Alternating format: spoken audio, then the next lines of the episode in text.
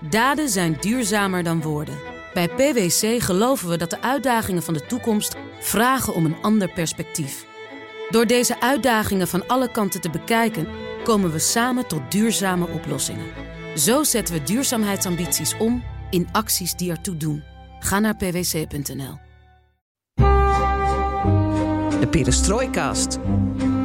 Een blik op Oost-Europa.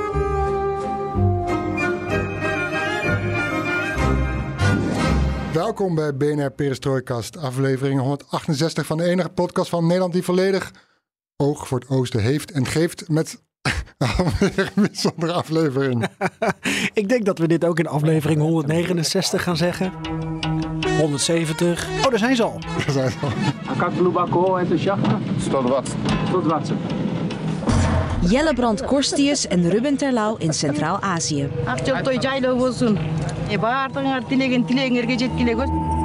De plek op de wereld waar de grootmachten elkaar tegenkomen. Denk jij dat er een kans is dat wij. Xi? Xi? Xi? Jinping.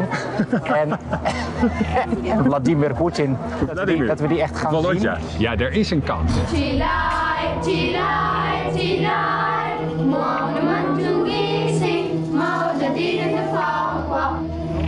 Здравствуйте. Kijk dala. Die mannen beginnen ons gewoon lastig te vallen. En de chauffeur te bedreigen. Merrymelk. Best lekker. Langs de nieuwe zijderoute. Bij ons te gast zijn Jellebrand Korstius en Ruben Terlouw vanwege dat reisprogramma dat we net uitvoerig hebben gepromoot. En ook al aan het eind van aflevering 167. Dus als je nu niet weet wat de titel is, dan zit je niet op te letten. Het is op de Nederlandse tv nu. Als je naar de tv kijkt, dan zie je dus dat Jelle en Ruben door onze regio reizen. Ja, Turkmenistan, Kazachstan, Tajikistan, Oezbekistan, Kirgizië. Ook al Kyrgyzstan genoemd, zodat je dan vijf stamlanden hebt natuurlijk. En zo'n thema past natuurlijk in ons eh, straatje. Al is het alleen maar omdat een aflevering een paar weken geleden met Tony van de Tocht ging over eh Kazachstan. Wel Ja, geen speelbal van Rusland en China. Zoek ik intussen even op, maar eh, heel populair beluisterd. 163 was dat. 163. We gaan- We gaan het natuurlijk, natuurlijk hebben over merriemelk. Ja, Dat, ik, eh, ik heb dat in Mongolië wel eens gehad. Maar ik ben dus wel benieuwd waarom de heren eigenlijk niet in Mongolië zijn geweest. Want er is één land dat volledig tussen die twee je- wereldmachten zit, zit ingedrukt. En we gaan het hebben over, misschien wel over jakboter. Die heb ik ook gehad. Eh, maar goed, eh, het komt allemaal voorbij. Maar de centrale vraag is: hebben deze landen, deze standstaten en de inwoners nog zelf wat te willen? Of moeten ze bij alles wat ze doen rekening houden met Moskou en Beijing?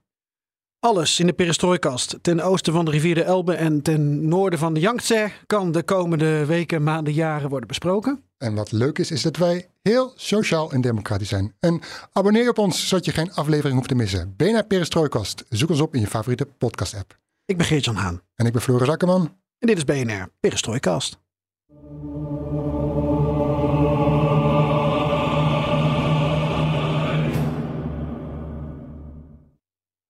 Het zijn landen die het Westen niet altijd ziet staan, maar waar Rusland en China niet van af kunnen blijven. Centraal-Azië met Kazachstan, Tajikistan, Kirgizië, Oezbekistan en Turkmenistan. Ze staan in de eeuwenoude belangstelling van Moskou en de laatste jaren ook in die van Beijing, van China. Sinds China bezig is met een nieuwe zijderoute. In de zesdelige VPRO-reisserie langs de nieuwe zijderoute duiken Jellebrand Korstjes en Ruben Terlouw in deze landen en bekijken de rol van deze twee grootmachten. Wij stellen aan hen de centrale vraag. Waarom tussen haakjes? Nou ja, we hadden het er eventjes kort over. Is Rusland nog wel een grootmacht? Nou, fair enough. Nou, dan gaat de aankondiging van de serie. Kaartje we, we- we- we vragen meteen. ik wil best wel Misschien wel langer niet, want zonder China niet meer. Nee, nou, daar heb je het al, ja. Bijvoorbeeld. Ja. Ja. Nou ja, Oh. qua- als je kijkt naar Als China wegvalt nu is- dan is het de grootmacht. Dan wel. Als je kijkt naar min of meer alle andere dingen, dan is het geen grootmacht. Maar wel een interessante vraag. Ook omdat als Rusland de oorlog verliest, dan is dat een nachtmerrie voor Peking.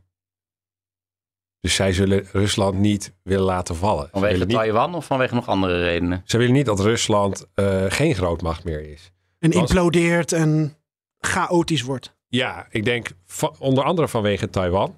Eh, Maar misschien nog wel meer omdat het, het bondgenootschap met Rusland geeft eigenlijk een, een sterk blok, vormt een sterk blok van, het, van autoritaire regimes tegenover het democratische Westen. En de Communistische Partij van China ziet dat als een enorme bedreiging voor zijn eigen voortbestaan. Stel je voor dat Rusland ineen klapt en er komt chaos. Dan zou het kunnen zijn dat de Centraal-Aziatische landen waar wij naartoe zijn gegaan, Jelle, dat die volgen. En al die landen liggen aan de grens met China. Heeft China plotseling democratische chaos aan zijn grens. Dat is de nachtmerrie voor Xi Jinping. Eigenlijk analoog aan Poetins angst voor de democratische ambities van eh, Oekraïne. En dat, dat hij daarom al jaren probeert het land kapot te maken. Dat zoiets hebben de, eh, de Chinezen hebben ook geen zin in democratie op een, eh, op een stoepie. Nee, sterker nog, Xi Jinping vlak nadat hij aan de macht kwam, heeft hij een speech gegeven. En toen heeft hij gezegd dat wat de Sovjet-Unie was overkomen, dat dat dus echt een catastrofe zou zijn voor China. Die Mm. tot koste wat kost voorkomen moet worden. Ja. Als dit al de small talk is, jongens. Ja, dus- eh, dan, ja, en ik- gaan zo nog de diepte Dus, in. dus we, kan- we kunnen vanuit gaan dat China wapens stuurt naar, naar Rusland, vroeg of laat. Oeh, ehm, Ik wou die vraag voor het laatst bewaren, maar jij gaat, jij gaat al in nu. nou, ja, China, nou, China is duidelijk aan een balanceeract bezig. Uh-huh. Ja, maar het zou me niet verbazen als ze dat op een dag wel gaan doen. Ja.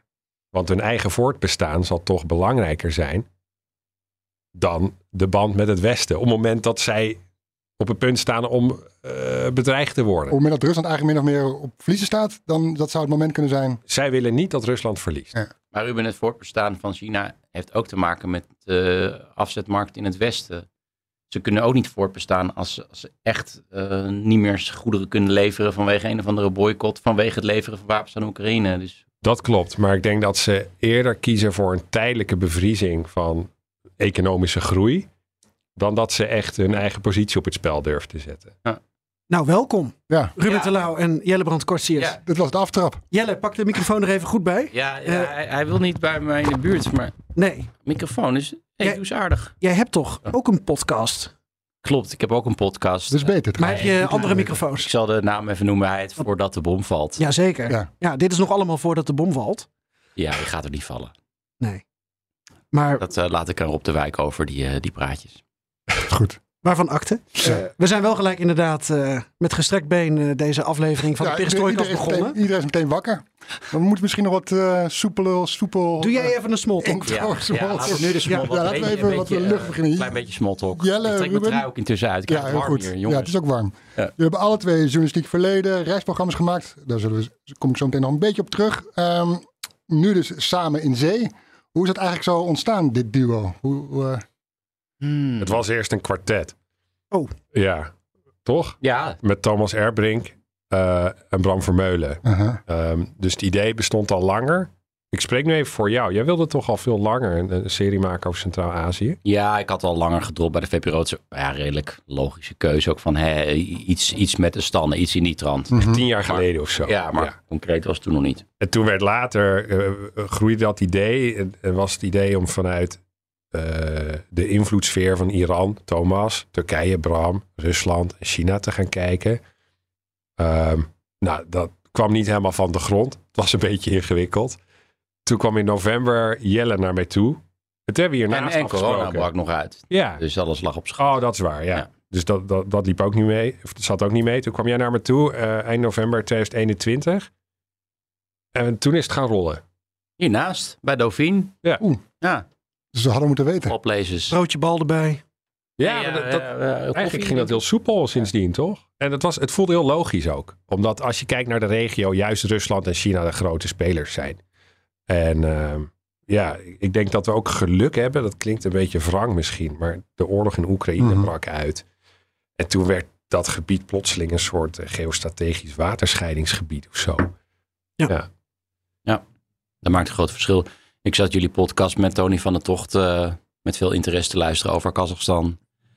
En wat hij ook vertelt is natuurlijk super interessant dat door het wegvallen van Rusland als betrouwbare handelspartner, ja, zal dat handelsverkeer zich naar het zuiden gaan eh, eh, verleggen. Ehm, en daar, dat zal meer door Centraal-Azië gaan. Eh, meer van dat verkeer zal door Centraal-Azië gaan. Natuurlijk gaat er heel veel over zee vanuit China naar Europa. Maar het gaat ook veel over land. En daar gaat natuurlijk ook eh, onze serie over.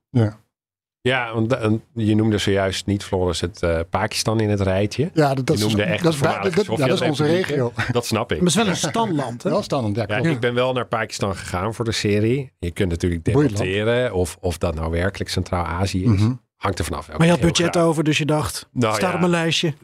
Ja, we hadden heel veel budget over. Ik denk dat het budget het probleem van de VPRO was, inderdaad. Nou ja, als jullie wekenlang merriemelk drinken, dan eh, kom je er een eind.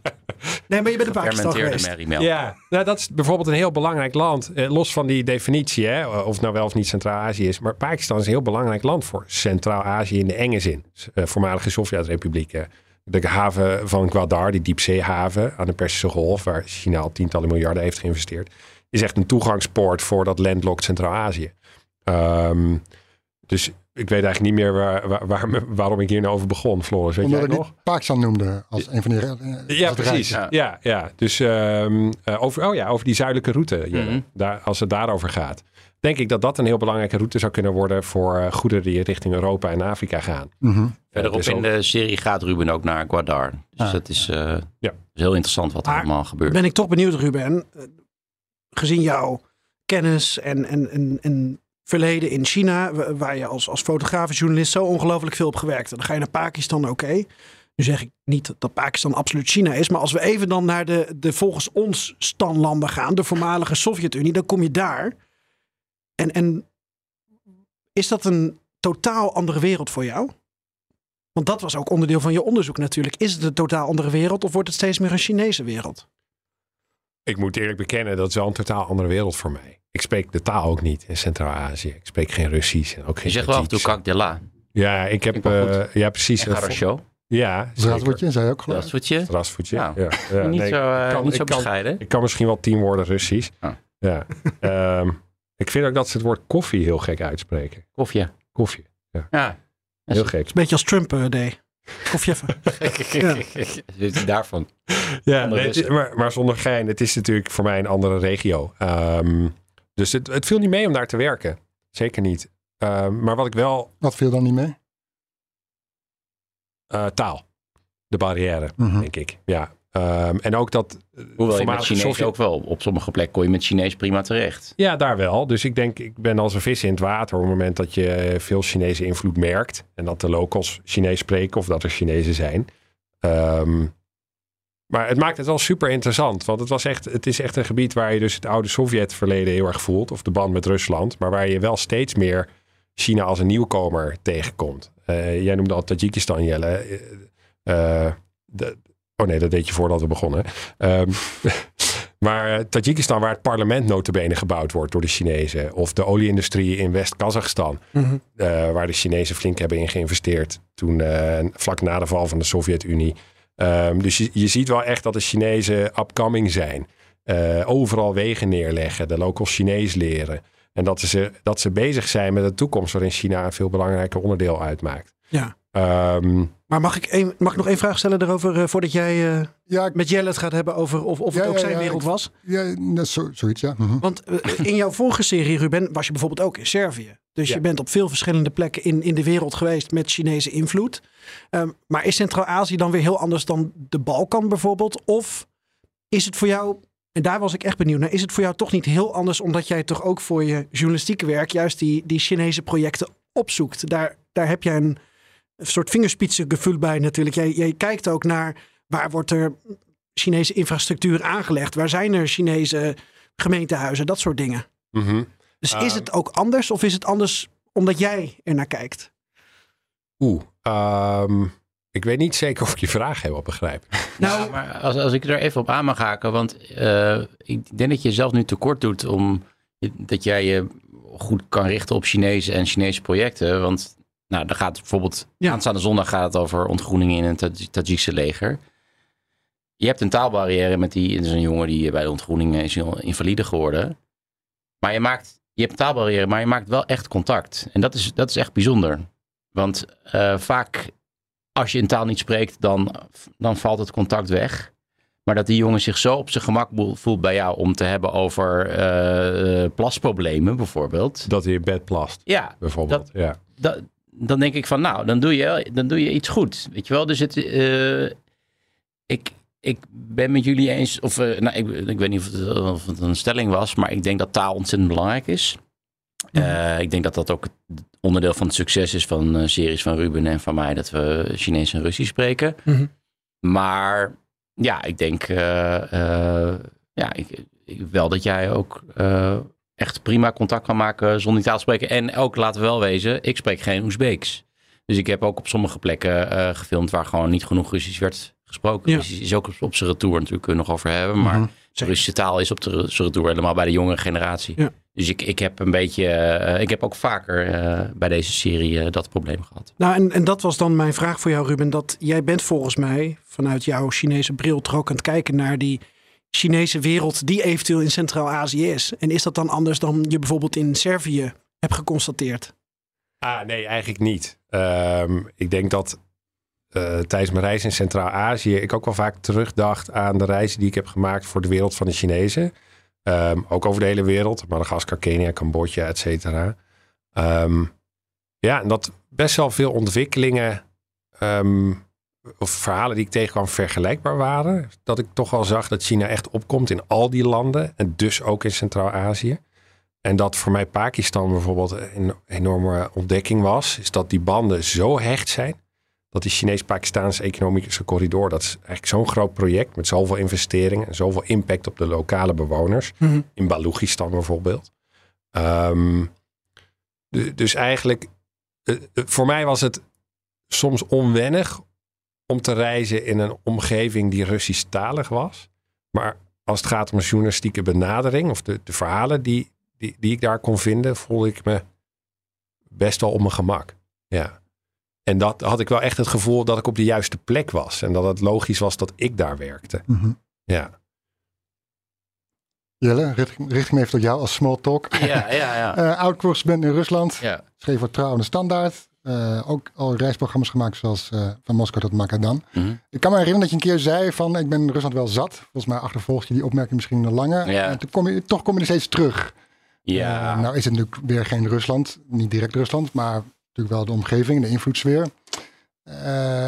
Ja, toen, dus een aantal jaar geleden heb ik gezegd, ik ben Rusland wel zat, omdat ik geen zin had in dat eeuwige stempel van, dat is de Ruslandjongen. Ik heb toen ook een serie in India gemaakt met veel plezier.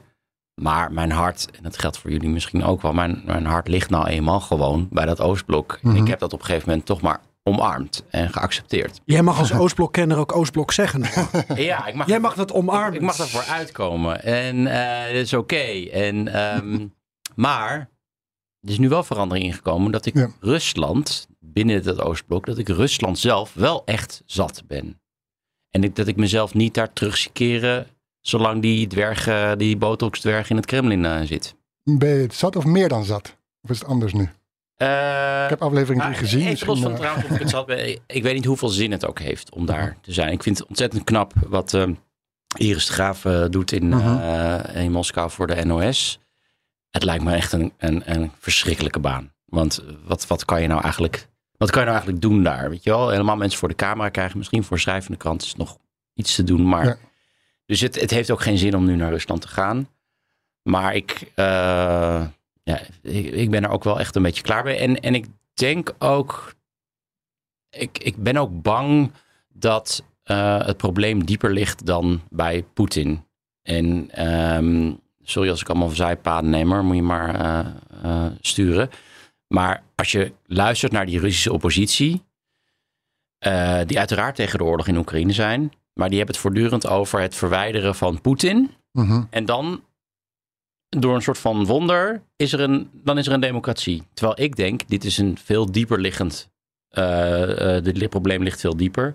Russisch is een imperiale macht geweest. De Oekraïners zijn niet de eerste die ze hebben proberen uit te roeien. Ehm, eh, de Tsjerkessen, nou, ik, ik kan een hele lijst voor jullie op gaan noemen, maar in ieder geval, die Russen hebben die gewoon die, die, die imperiale eh, ambities, die, die, die hebben ze al honderden jaren. Dus ja, wie zegt dat na Poetin eh, er een normaal persoon daar aan de macht gaat eh, komen? Dus, Heeft eh, het dan met de identiteit te maken? Dat de Russen vinden dat ze een groot rijk moeten zijn? DNA misschien wel. Dat het gewoon in je zit. Nou, maar het heeft ook denk ik te maken met eh, het n- niet iets leuks te maken van je land, ondanks eh, dat je een eh, gigantische gasvoorraad, olievoorraad, ertsenvoorraad hebt, hout. Ze hebben alles. Ehm, maar op een of andere manier, ja, door corruptie ook, eh, functioneert dat land niet goed. Dus elke Russische leider moet zijn populariteit niet halen uit het feit dat er riolering wordt aangelegd, want die wordt niet aangelegd, maar uit ja, militaire avonturen in het buitenland. Wat ook andere landen doen, laten we wel wezen. Maar je merkt dat ja, telkens die piekjes in de populariteit van Poetin. 2008 invasie Georgië, 2014 invasie de Krim. Ja, nu is het een ietsje complexer verhaal. Ehm, maar dat is waar Rusland zijn trots uithaalt uh, en zijn eigen waarde uithaalt. En dat is ontzettend jammer, want ze hebben gewoon alles. Uh, en, en, en, en, dat, en, maar dat zie ik gewoon niet zo snel veranderen. Ik ben, ik ben er best wel pessimistisch over, uh, over Mhm. Rusland. Mhm. Andere landen, Centraal-Azië, ehm, Oekraïne ook. eh, ehm, ja, eh, Georgië, het is ontzettend spannend wat er nu gebeurt. Daar kan die oorlog juist werken als een soort van katalysator. Ehm, om, om die landen de, de goede kant op te krijgen. Of in ieder geval identiteit te ontwikkelen. Ja.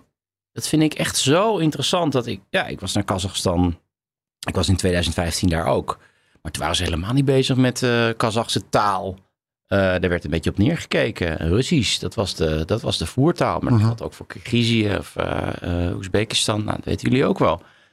En nu, ja, het is niet, is niet normaal. Je je overal die cursussen, dat, dat mensen dus trots zijn om die taal te leren. Ook omdat ze nu beseffen van, oh shit, dit kunnen we dus ook gewoon kwijtraken. Nou, daar zijn we ook benieuwd naar, want eh, vooraf en ook in jullie promo natuurlijk, en misschien ook wel omdat het plan er al langer lag, dan kijk je waar die Chinese en Russische wereld samenkomt. Alleen door de oorlog in Oekraïne is bijna iedereen zich ervan bewust geraakt. Ik denk zeker onder correspondenten of mensen met een buitenlandpassie, dat je ook landen als ehm, individu bijna moet benaderen met een eigen identiteit. Eh, We moeten eigenlijk een correspondent in Litouwen hebben en een correspondent in Georgië. En niet iemand die alles door een Moskouse bril of een, Mhm. een Chinese bril bekijkt.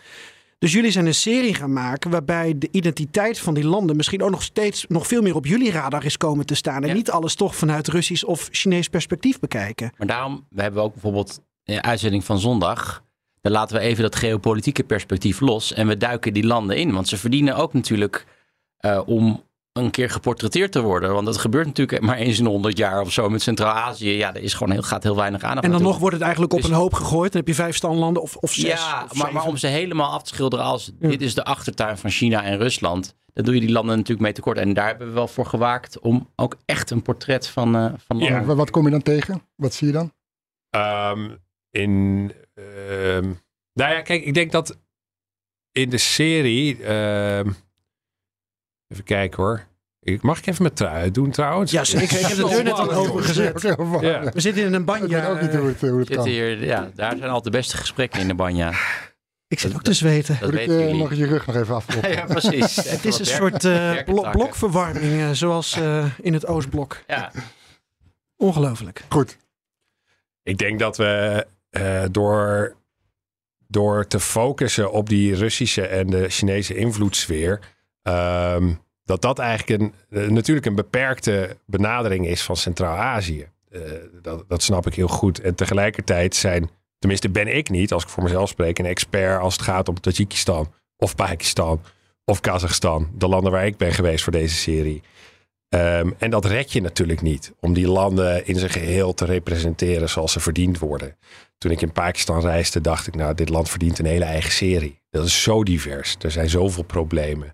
Mensen zijn zo ongelooflijk ga- gastvrij. En de- Pakistan was voor mij zo'n verrassing. Het was een totaal anders dan ik had gedacht dat het zou zijn. Hoeveel mensen wonen daar? Ik geloof 200 miljoen. Ja, alleen dat al. Ja, en eh, met natuurlijk enorm veel problemen, maar ook heel veel bijzondere plekken. Het is landschappelijk waanzinnig.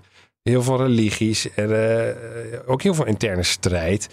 Ehm, en, en, en, en dus bijvoorbeeld de, de, rol van China, die heel groot blijkt. En ja, ik ben daar, eh, wat is het, eh, negen of tien dagen geweest. Wat kun je in zo'n korte tijd nou eigenlijk doen? Ehm, maar we hebben, wat Jelle ook zegt, we hebben natuurlijk geprobeerd om die landen ook wel recht te doen. En te laten zien, die landen willen ook op eigen benen gaan staan. Of die hebben eigen tradities en gebruiken. Die verschillen van elkaar.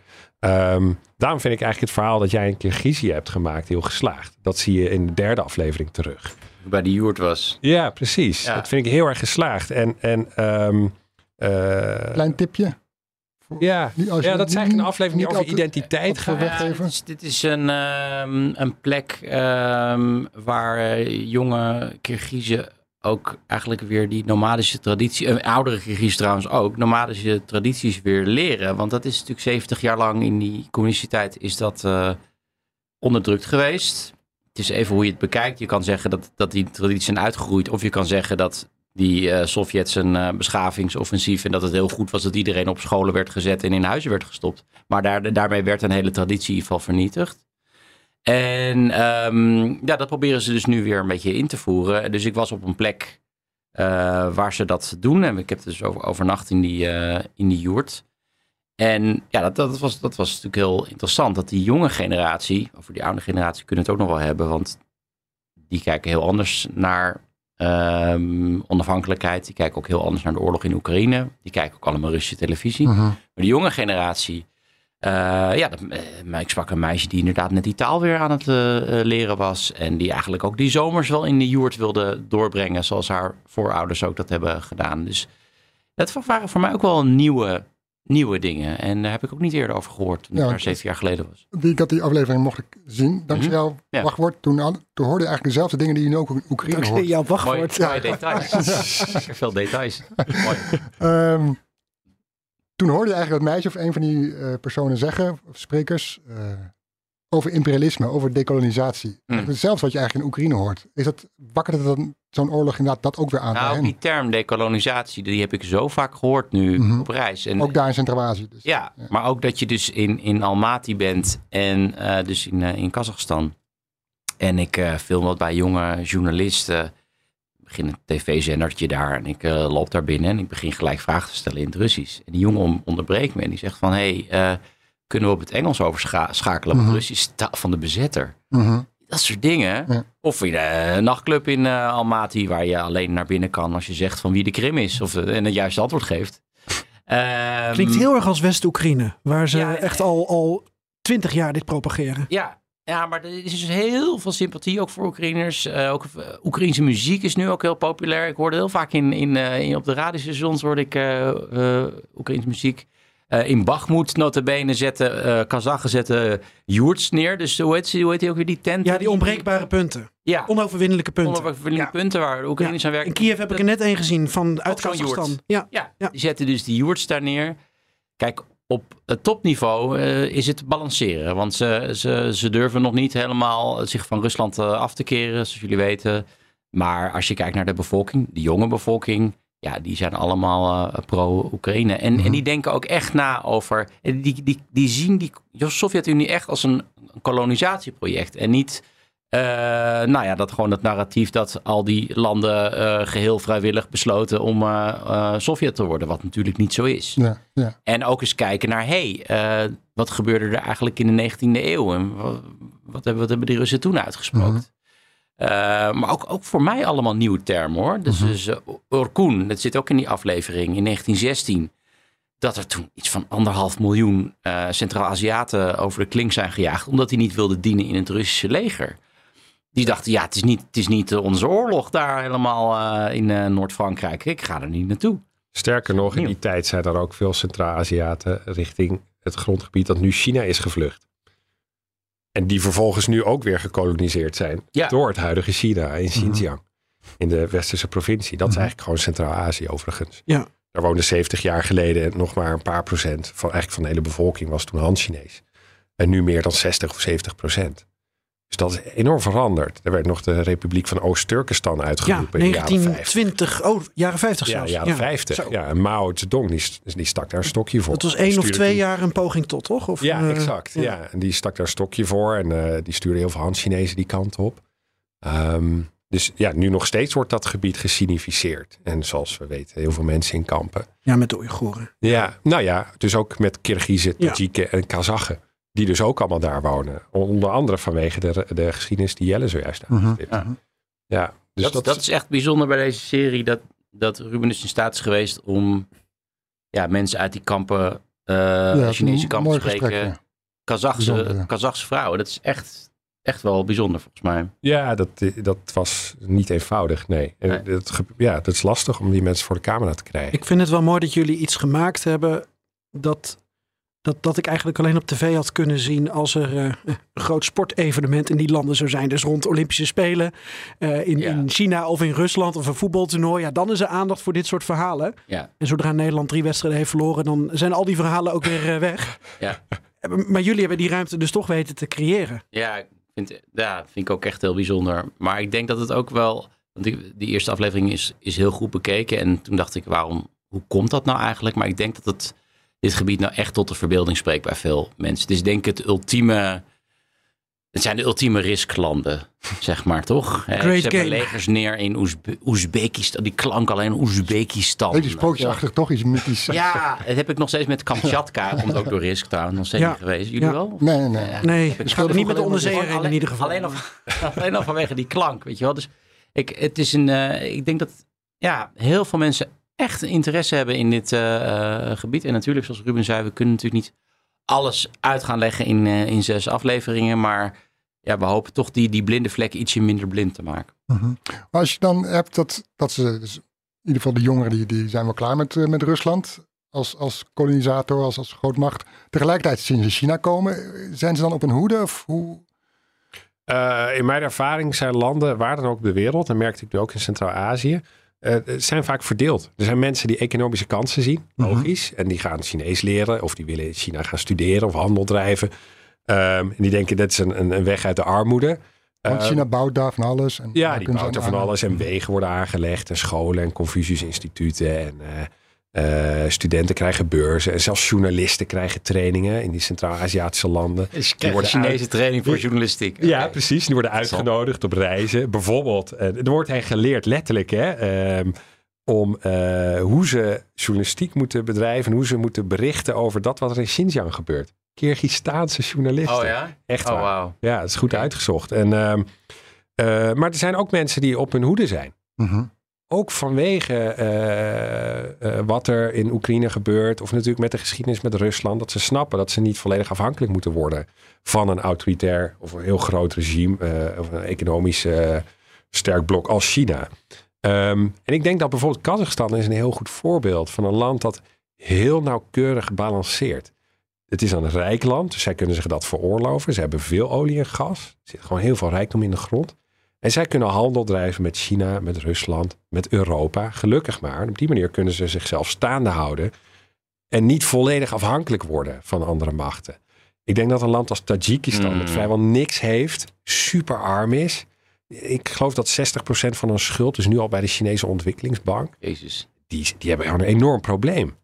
Dus en, en wat ik al eerder zei, is dat ehm, China doet niet graag zaken met een democratisch regime. Mhm. Ehm, dus ik denk dat, dat Want dan krijg je lastige vragen. ik denk dat, dat, nou ja, dan denk ik dat een, een democratisch regime zal veel kritischer zijn in hoeverre het zaken doet ook met China. Mhm. En is moeilijker te sturen. Ehm, dus ik, de- ik denk dat, eh, dat dat versterkt zich ook. China is eigenlijk een sponsor van de, onvrije, van de onvrijheid, zou je kunnen zeggen. Ehm, en ik, daarom heb ik, ja, aan de ene kant heb ik wel hoop, nu ik die jonge mensen in Centraal-Azië heb gezien, die, die ook echt wel iets anders lijken te willen. Maar als ik dan uitzoom, dan soms word ik ook wel cynisch. Dan denk ik, ja, het kapitaal regeert.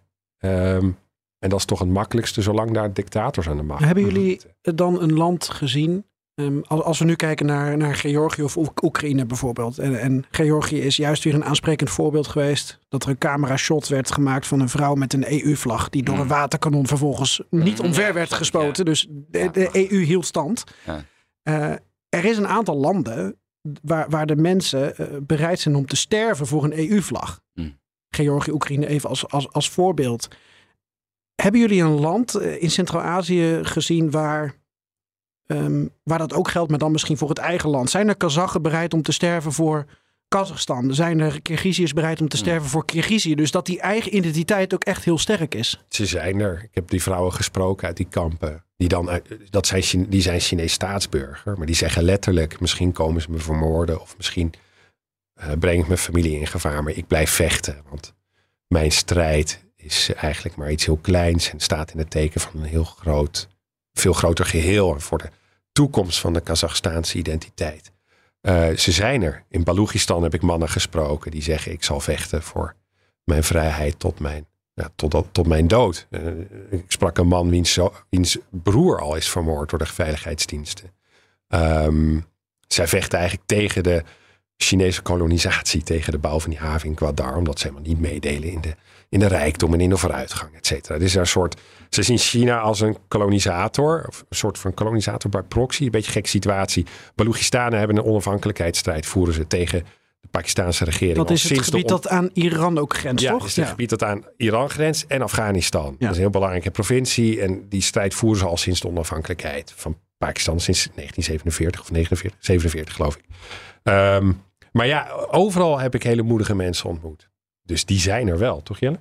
Zeker, ja. Ik zit nog even te denken over je eh, EU-vlaggen. Ik, ik denk dat... eh, ja, ja, je hebt een hoop progressieve mensen in Centraal-Azië, maar ik denk gewoon simpel om geografische redenen, dat ligt echt te ver van Europa vandaan om überhaupt die ambities te hebben. Ja. Ik vind het eerlijk gezegd met Georgië denk ik ook al van, nou ja, ik vind het niet geheel logisch, maar goed. Israël doet ook mee met het Eurovisie Songfestival, dus ja. Ja, het is ook meer een Eh, strijd om bepaalde normen en waarden. Ja, ik snap maar ook wel dat Georgië en Oekraïne al wat maar- verder maar, zijn. ehm, over Kazachen die, die voor hun land strijden. Ja, da- dat is dus wel super interessant. Ik zag een, eh, eh, voordat we gingen filmen, zag ik een filmpje langskomen van een Kazach die, ja, heb je het misschien ook wel gezien, Russen die dan net de grens over waren gevlucht om de mobilisatie te ontwijken. En die vraagt die van, eh, van wie is de Krim eigenlijk? En dat die gasten dan ook gewoon niet echt een antwoord geven. Stel dat je lam zakken. Maar goed, het leek, ik, leek mij een hele leuke vlogger. En eh, die woont in Pavlodar op de grens met, eh, met Kazachstan. Dus ik ben er langs geweest. En wat hij bijvoorbeeld doet, is hij bestelt altijd eh, eten of wat dan ook in het Kazachs. Ook als mensen de Kazachse taal niet spreken. Maar volgens de grondwet moet je overal geholpen kunnen worden in het Kazachs.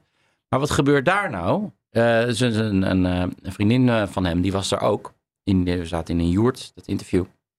Die vriendin had het dus ook gedaan. Die had in het Kazachs bij een provinciehuis of zo. eh, eh, die wilde in het Kazachs ges- aangesproken worden.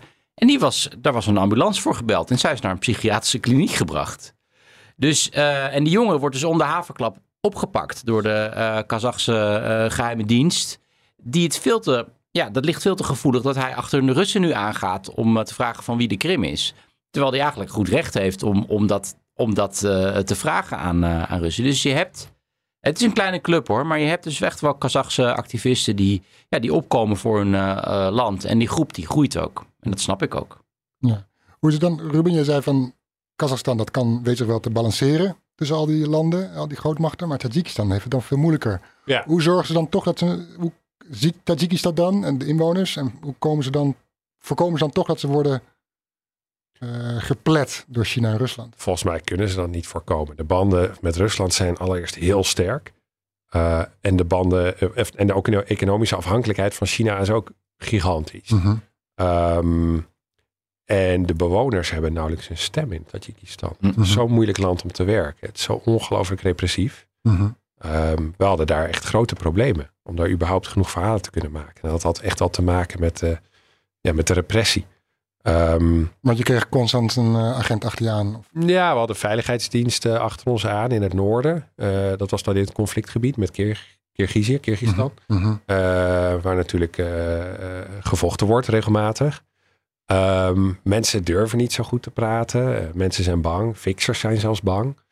Ehm, dus ik denk, ja, over Tajikistan ben ik niet heel hoopvol eigenlijk. Het heeft ook nog geen, geen vorm van transitie of, of revolutie ook niet in de notendop meegemaakt. Rahmon zit daar Al 30 jaar. sinds de Sovjet-Unie is gevallen. Ja. En Kirgizië ja, Ja. heeft een paar pogingen tot revoluties gehad. We hebben Ja. Kazachstan met in ieder geval nu een machtswisseling. Ja, ook daar is het een beetje eh, vooruit gegaan. Ehm, alleen ja, vorig jaar in januari zijn natuurlijk een verschrikkelijke schietpartijen geweest. En weet ik, 200 demonstranten om het leven gebracht.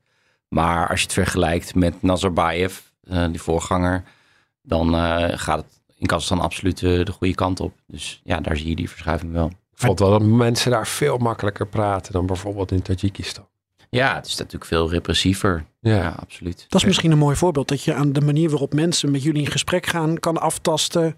Hoe open staan ze voor een andere wereld? Ja, absoluut. En, en ehm, Ja, het Pakistan is daarin ook wel weer interessant. Want dat is dus economisch ook Ik denk toch wel dat een aflevering. Pakistan komt. Of een Ja, serie ja, ja, Pakistan nou, die komt, zouden ook eh, Ruben. failliet zijn zonder China. Maar daar eh, durven mensen zich veel meer uit te spreken. Mhm. Veel meer dan in eh, eigenlijk in alle andere... Of ik denk eigenlijk in de voormalige Sovjet-republieken. Misschien heeft dat al te maken met dat juk van de Sovjet-Unie... waar Pakistan nooit onder heeft geleefd. Ja, Ja. dat zou kunnen. We hebben nog een vraag uit het draaiboek. Want volgens mij zitten we alles Ja, spontaan te doen. Omdat we, we vinden Ja. het ook leuk om over alles te kletsen. Maar Ja, had je, had je nog iets heel groots, iets macro's of zo? Eh, nee, iets geopolitieks bedoel je? Nou, Ja. eigenlijk niet. Daar zal ik hem niet aan te denken. Dat lijkt me veel te ingewikkeld, Nou, het geopolitiek. Wel wat eh, Ruben even kort noemt, dat is toch op zich wel interessant dat er gewoon afgelopen zomer ook gewoon een oorlog was tussen Kirgizië en Tajikistan. Mhm. En dat, dat eigenlijk nauwelijks, eh, daar eigenlijk nauwelijks aandacht aan is besteed. Ik denk ook door de oorlog in eh, Oekraïne. Maar ehm, ja, dat is een strijd die eigenlijk voortsluimert. En eh, die, eh, eh, Rusland heeft daar altijd een soort van bemiddelende rol in gespeeld. Eh, maar Rusland valt nu een beetje weg als bemiddelaar. Dat zie je op andere plekken natuurlijk ook. Ik noem eh, eh, de- Caucasus ook bijvoorbeeld. Maar eh, dat is wel een soort van kruidvat dat we wel in de gaten moeten houden. Mhm. Want we waren, ik, ja, ik heb daar in Kirgizië op de grens met Tajikistan eh, bij een kippenboerderij gefilmd. Waar net de Tajiken ook een half jaar daarvoor of zo eh, hebben ze, hadden ze een inval gedaan. Waar die strijd over gaat, overigens, is lichtelijk onduidelijk. Het gaat ook over water, maar het gaat er vooral om dat, eh, ja, zoals jullie weten, in de Sovjet-tijd zijn al die landsgre- landsgrenzen nogal arbitrair getrokken. En toen viel de Sovjet-Unie uit elkaar. En ja, de Tajiken gebruiken de kaart uit 1952 en eh, de Kirgizen uit 1926. Dus er zijn een aantal grenzen die onduidelijk zijn. En ik heb dus gefilmd op zo'n plek. En ik film die kippenboer. En een maand later krijg ik gewoon een bericht van... ja, hij is, hij is doodgeschoten. Mhm. Ehm, want dat, die strijd leidde weer op. En dat zijn van die, ja, soort van doorpruttelende conflicten waar je eigenlijk mm, bijna nooit iets van hoort hier ehm, in het Westen. Maar dat speelde absoluut. En, en Ruben zat dus net aan de andere kant in, in Tajikistan. Ja, het is echt een heel gek gebied. Eh, Het was een beetje alsof, alsof die situatie daar zo is dat Tajiken zeggen: Ik ben Tajik, dus dit is Tajikistan. En Kirgizen zeggen in dat schemergebied waar ze dan wonen: Ik ben Kirgiz, dus dit is Kyrgyzstan of Kirgizië. En ehm, eh, die grenzen zijn zo onduidelijk dat ik op een gegeven moment over een weg reed die Tajikistan was. En beide bermen, dus links en rechts, dat was dan Kyrgyzstan. Ja, ja. En daar liepen Kyrgyzstaanse soldaten langs de weg. Maar de weg zelf was Tajikistan. Dat was het grondgebied van Tajikistan. Een karrepad. Een heel stuk. En dan zeiden ze ook, hier mogen we niet stoppen. Camera weg. Want anders worden die soldaten zenuwachtig. Ja, het is En dan- een soort van corridor eigenlijk. Ja, maar en dan waren we aan het filmen bij een Tajik waarvan het huis in de fik was gezet. In, in, bij de, bij die, de gevechten in, eh, in, in september. En dat was die aan het herbouwen. En de buren, dat waren dan Kirgizen, die hadden een feestpartij. En die hadden keiharde muziek. En de Tajik was aan het schelden op, op, op die Kirgizen, want hij vond die muziek ook maar lelijk. En wij moesten ook maar vooral niet te lang daar zijn, want dan zouden de Kirgizen met stenen gaan gooien. Een heel gek gebied. En wat me ook opviel trouwens, Jelle, is dat toen wij bij die top waren van de Shanghai Samenwerkingsorganisatie in, in Samarkand in september, dat was het moment dat het conflict opleidde. Dat is waar, ja. En ook het conflict in Nagorno-Karabakh. Ja. Dus Armenië en Azerbeidzjan hadden toen ook oorlog. Alsof die leiders het hadden getimed. Ja, dat juist zorgt voor super ongemakkelijke situaties met de president van Kirgizië en, eh, en van Tajikistan, die op dezelfde top zijn. Dus Ja, en misschien was het dat ook ze juist wel- niet rond die top plannen, maar ja, Ja. Karabach, hetzelfde verhaal Mhm, natuurlijk. mhm. Rusland wegvalt als, eh, Ja. als bemiddelaar, hoewel, ja, ik weet niet wat echt, of dat echt de intenties zijn van Moskou, maar ehm, ja, nou, door Oekraïne verandert natuurlijk de, de hele eh, voormalige Sovjet-Unie. Ja, botst het daar in Centraal-Azië tussen Rusland en, en, en China? Schuren ze elkaar? Of, of Ja, want voorheen elkaar- dachten we altijd Rusland is er voor de politiek en China voor de economie. Zoiets, ja. even, Ja. even heel zwart wit Rusland, gezegd voor, Rusland natuurlijk. voor de veiligheid, politiek en China voor de economie. Gaat dat, gaat dat samen allemaal, die Ik, twee? ik denk dat je dat tot die invasie ook wel eh, had kunnen. Tot 24 februari had je dat wel kunnen zeggen.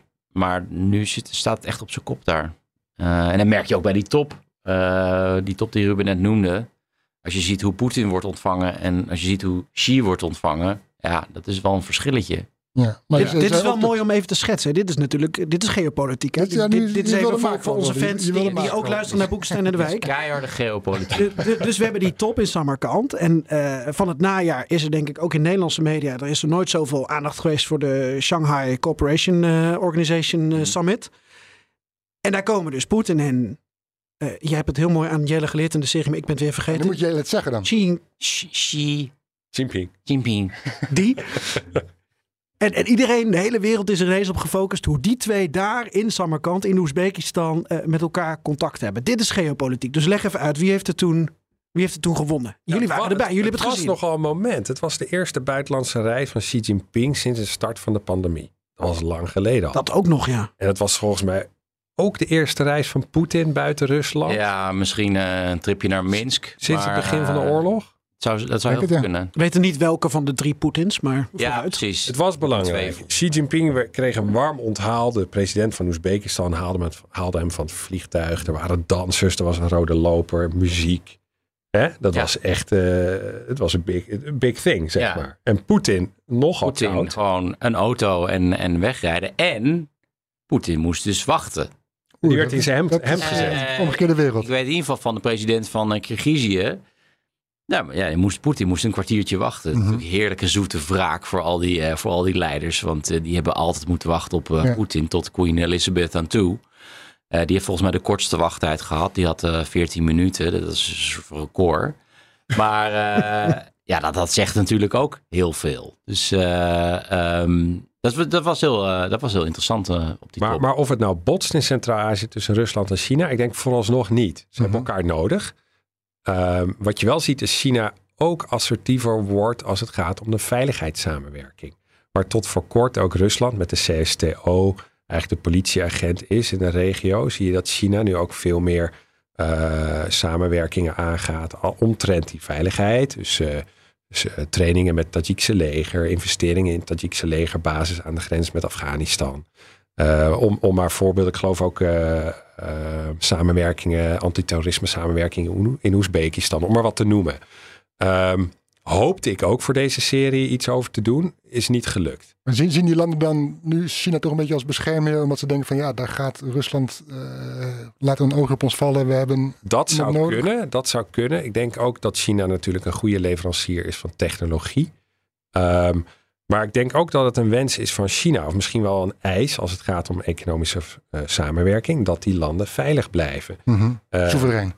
Ja, als het maar even gaat om, als, ja, als het even gaat om die, eh, die, die veiligheidssamenwerking, is denk ik de casus Afghanistan wel interessant. Een paar weken voordat Kabul viel en de Taliban de macht grepen, was er een Taliban-delegatie op bezoek in Beijing. Mhm.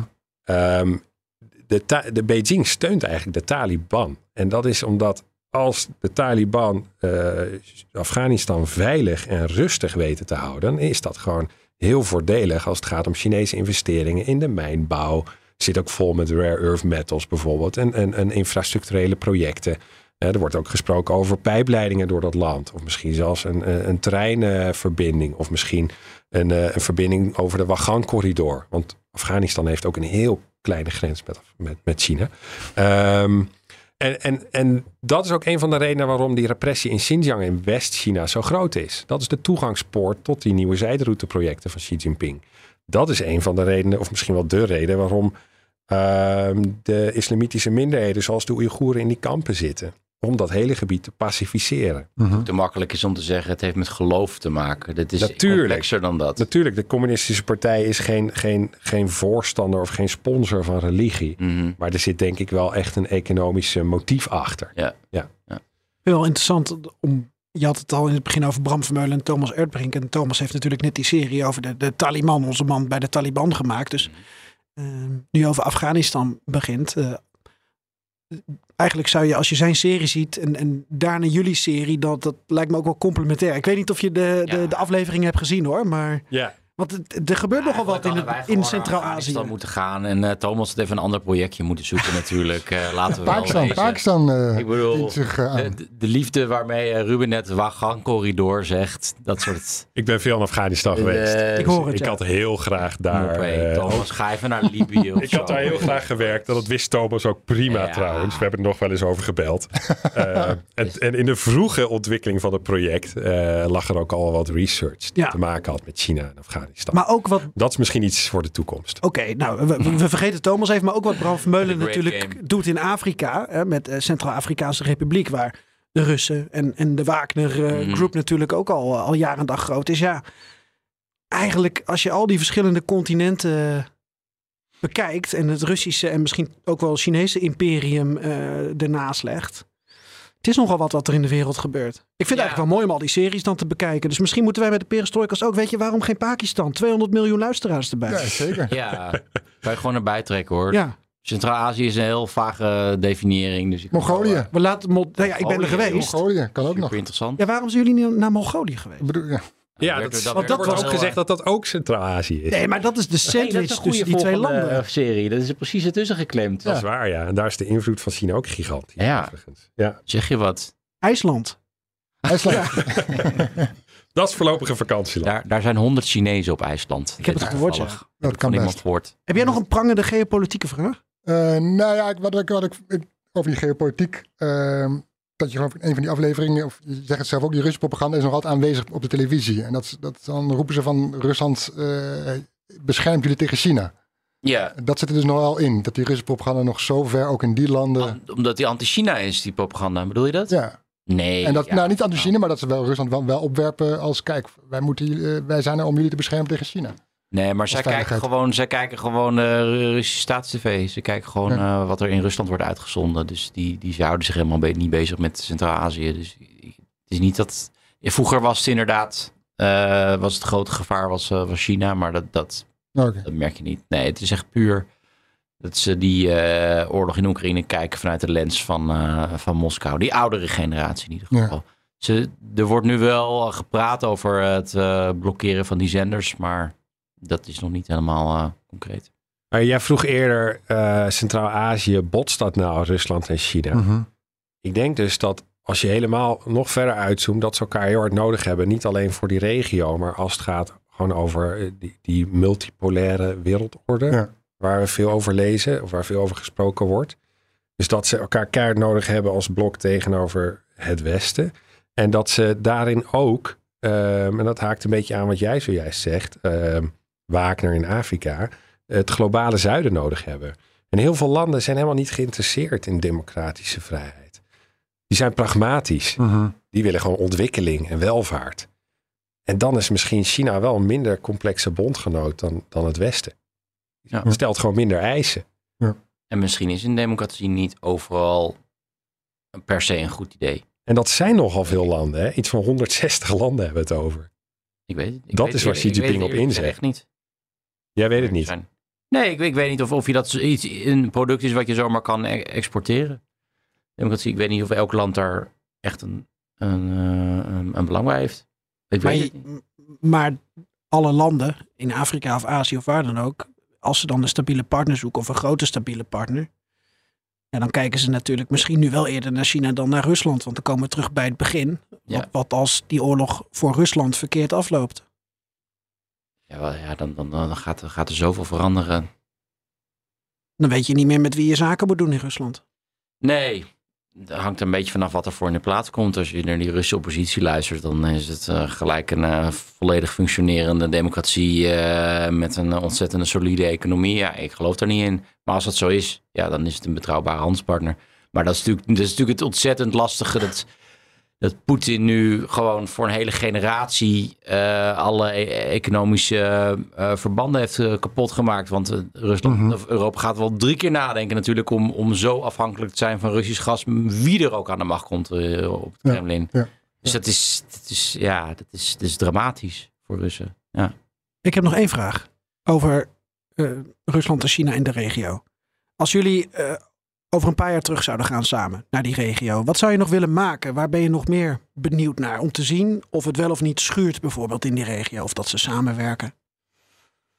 Oeh, ja. mijn eerste gedachte als je die vraag stelt, is dat ik heel graag naar Turkmenistan en Afghanistan zou willen gaan. Want daar zijn we nu niet geweest. Ehm, Turkmenistan, eh, heb je het geprobeerd? Kwam je daar gewoon überhaupt niet binnen? Nee, we hebben al met elkaar overlegd tevoren. En omdat wij zo inschatten dat het zo moeilijk werken is daar, dat je slechts mee kan doen aan een soort propagandatour van het land, hebben we besloten om dat niet te doen. Hm. Ehm, ja, Afghanistan Eigenlijk omdat Thomas ons in de weg liep. Jongen, hinderlijke jongens. Maar het is een mooie serie geworden. Dus, ehm, Een goede quote voor op Twitter. Van harte. Oh, dat is ook een goede quote. Dat is prachtig geworden. dat hebben Thomas zeker. en eh Roel van serie. Broekhoven overigens heel mooi gedaan. Zeker. Ehm, eh, of het al dan niet schuurt. Weet, ik weet niet zo goed hoe ik antwoord moet geven op je vraag. Ik kan wel zeggen wat ik hoop. Ik hoop dan toch dat Rusland de oorlog heeft verloren. En dat Centraal-Aziatische landen de kans hebben gegrepen. om ehm, van die onzekerheid eigenlijk. Om, of dat dat juk een beetje wegvalt. of die dreiging van Rusland. Mhm. dat het zich is gelukt om toch wat meer democratische vrijheid voor zichzelf eh, te bevechten. Dat hoop ik echt. Want bij het maken van deze serie weer heb ik zoveel schrijnende verhalen gehoord. En soms denk ik wel eens, misschien is democratie niet voor elk land. Maar het is toch wel heel erg dat zoveel mensen moeten lijden op de wereld. Dat, vind, daar word ik dan echt heel verdrietig van. Ehm, en dat zit denk ik ook best wel sterk in de verhalen die ik maak. En daarom is het heel fijn dat Jelle soms andere verhalen maakt. Ja, ja. ja, tuurlijk. Nee, want eh, het eerste wat bij mij eigenlijk te binnen schiet. En dat heeft niks met geopolitiek te maken. Maar we hadden een fixer in Oezbekistan. En eh, we gingen weg. Ik zei, wat is je volgende project? Ze zei, ja, ik ga nu naar Karakalpakstan. Dat is een eh, gebied binnen Oezbekistan, voornamelijk woestijn. Ja, en een prachtig museum in Nukus. Vergeet Nou het ja, niet. Noekoes. Oh, jij bent er geweest? Ik ben er geweest. Ja, ja. ik ben nu zo geweldig. Ja, Ja. had echt in de serie Van ja. Ja, Ja. het kostte dan te veel reisdagen om daarheen te gaan. In ieder geval, hij zei van, ja, ik ga een documentaire maken over een, een reizende karaoke-karavaan in Karakalpakstan. Wow, dat- de er is een- alliteratie er- al Er is, er is een, een, een busje met karaoke en die stopt telkens in dorpjes of, of ja, ik weet niet wat, ergens in de woestijn. Ja, daar sloeg ik dus enorm op aan. Dus ik dacht van, als ik ooit terug ga komen, dan wil ik naar Karakalpakstan en wel precies in een karaokebusje. heeft wel weinig. Oh ja, kara Het heeft, karaoke heeft wel iets met China te maken. Ja, het heeft echt buitengewoon weinig te maken met schurende. Ja, Chinese het, het, schuurt, het schuurt over het zand van eh Karakel, Pakistan. Maar eh, dat is het eerste wat bij mij naar binnen, te binnen schoot in ieder geval. Ja, daar moet budget voor zijn. Excuses voor het inzoomen. eh, Misschien moeten we weer Nee, even is goed, uitzoomen, is maar, goed. Nou ja, Nee, heel goed. Want ik dacht bij het antwoord van Ruben van... oh, dan moet ik ook nog wat over Turkije zeggen. Weet je, Turkmenistan. En dan krijg je straks die, Ja. die Turkmenistan, Azerbeidzjan, Turkije... Ah, als ja. voor fossiele Ja. brandstof bij de Zee. EU zaken Ja, mee doet. ja. Moet je Bram van Meulen weer als oud Turkije-correspondent bij je project halen. Nou ja, allemaal Houd, houd maar ingewikkeld. klein. Ik vind, ik vind Pakistan, karaoke vind ik eigenlijk Precies. gewoon eh, Ja. prachtig. Karaoke zingend eh, het pand verlaten. zeker. Was dit het meest chaotische interview dat jullie naar aanleiding van jullie serie hebben gedaan? Of, eh? Dit? Helemaal Ja. niet. De Nee, stroomlijn. Totaal niet. Nee. Zo vloeiend. Wel echt het meest oppervlakkige. Ja. Ja. Nee, nee, Waren we ook nog de merrie ook vergeten? Nee, goed. Het was Hij helemaal is de zo in. complimenteus, Jelle. We gingen goed de diepte in, juist. Meteen al. Goed. Ja. Dank jullie wel, Jelle. Jullie bedankt. Eh, en Ruben, Yes. zondags aflevering 2 van eh, Langs een Nieuwe Zijderoute. En luister ook naar Jelle's podcast eh, voordat de bom valt. Heb je ook een podcast, Ruben? Nee, nog niet. Oh, dat Ah, komt Ik wel. denk er wel eens over na. Lijkt me best wel leuk eigenlijk. Geef even, even een nieuwtje, want dan gooien we dat op Twitter. Nee, ja, nee, het is geen nieuwtje. Maar ik ben ook bezig met een volgende serie over Chinezen in de wereld. Dus eh, ik was in december nog in Laos en Thailand. En ik ga nu bijna naar Australië en de Solomon-eilanden. De Pacific is ook een heel interessant gebied. Solomon, wat, wat Pacific een is hot. waardeloos leven heb jij. Ja, nee, je ziet dat het Westen, ook zich, Chinezen. je ziet Iemand dat het het Westen doen, hè? zich positioneert hè, ten oosten van China. Voor het geval dat China hetzelfde gaat doen als wat Rusland nu in Oekraïne doet. Mhm. Als er China een krimmetje gaat doen bijvoorbeeld met Taiwan. Een krimmetje. Ja, nou ja, goed. Er is genoeg om over te vertellen. Dus soms, eh, Jelle, jij moet me nog eigenlijk vertellen hoe ik dat moet doen. Een podcast organiseren. Ah ja, Ah, je ziet het. kunnen Jongens ook. Dus eh, ja, het is wonen en eh, praten. Ja. Ja. Alleen zonder verwarming Ouwe. is wel fijn, want ik, Ja.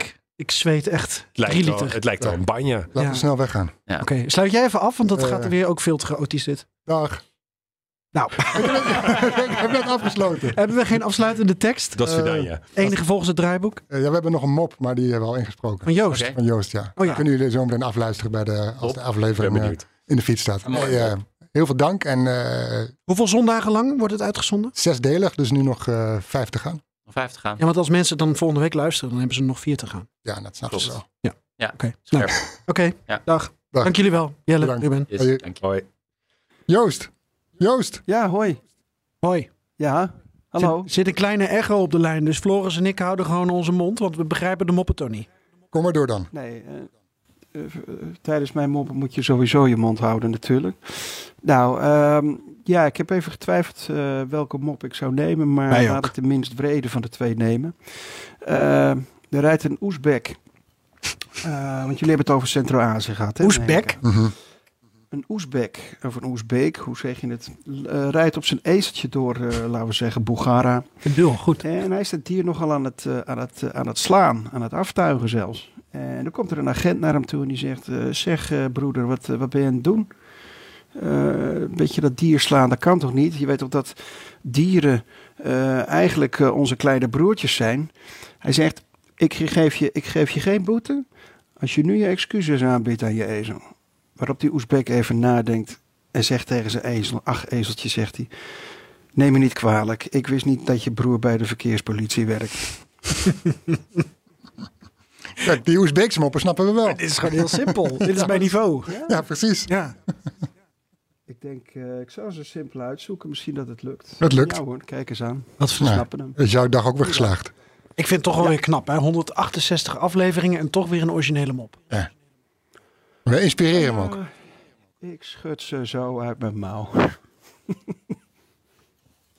is niet waar hoor. Nee, je zoekt ze op. Jarenlang eh, research. Dankjewel. Ja. Ik ga er een, eh, ooit nog een dissertatie aan wijden, denk ik. Russische humor. Doe dat. Ga ik niet lezen, want ik snap het dan niet. Dag. Dag. Dag. Pakka pakka Калинка, калинка моя, в саду ягода, малинка, малинка моя.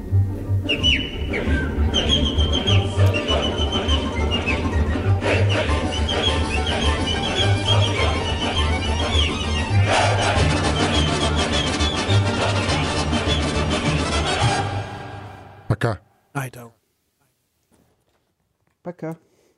Daden zijn duurzamer dan woorden. Bij PwC geloven we dat de uitdagingen van de toekomst vragen om een ander perspectief. Door deze uitdagingen van alle kanten te bekijken, komen we samen tot duurzame oplossingen. Zo zetten we duurzaamheidsambities om in acties die ertoe doen.